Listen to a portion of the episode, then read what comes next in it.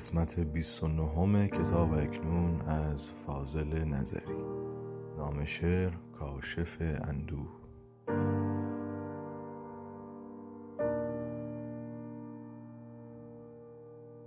پریشانم ولی سر بر نمی دارم ز کابوسم.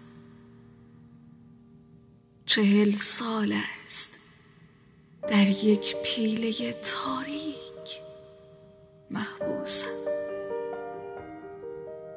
نباید سرنوشت صبر من بیهودگی باشد. مرا پروانه کن.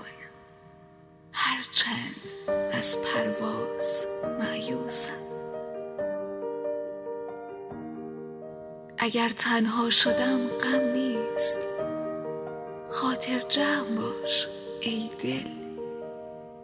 که گر با دیگران بیگانم با خویش معنوسم خدا را شکر آهم گرچه جان سوز است از عشق است. شبیه این و آن از ناامیدی نیست افسوسم.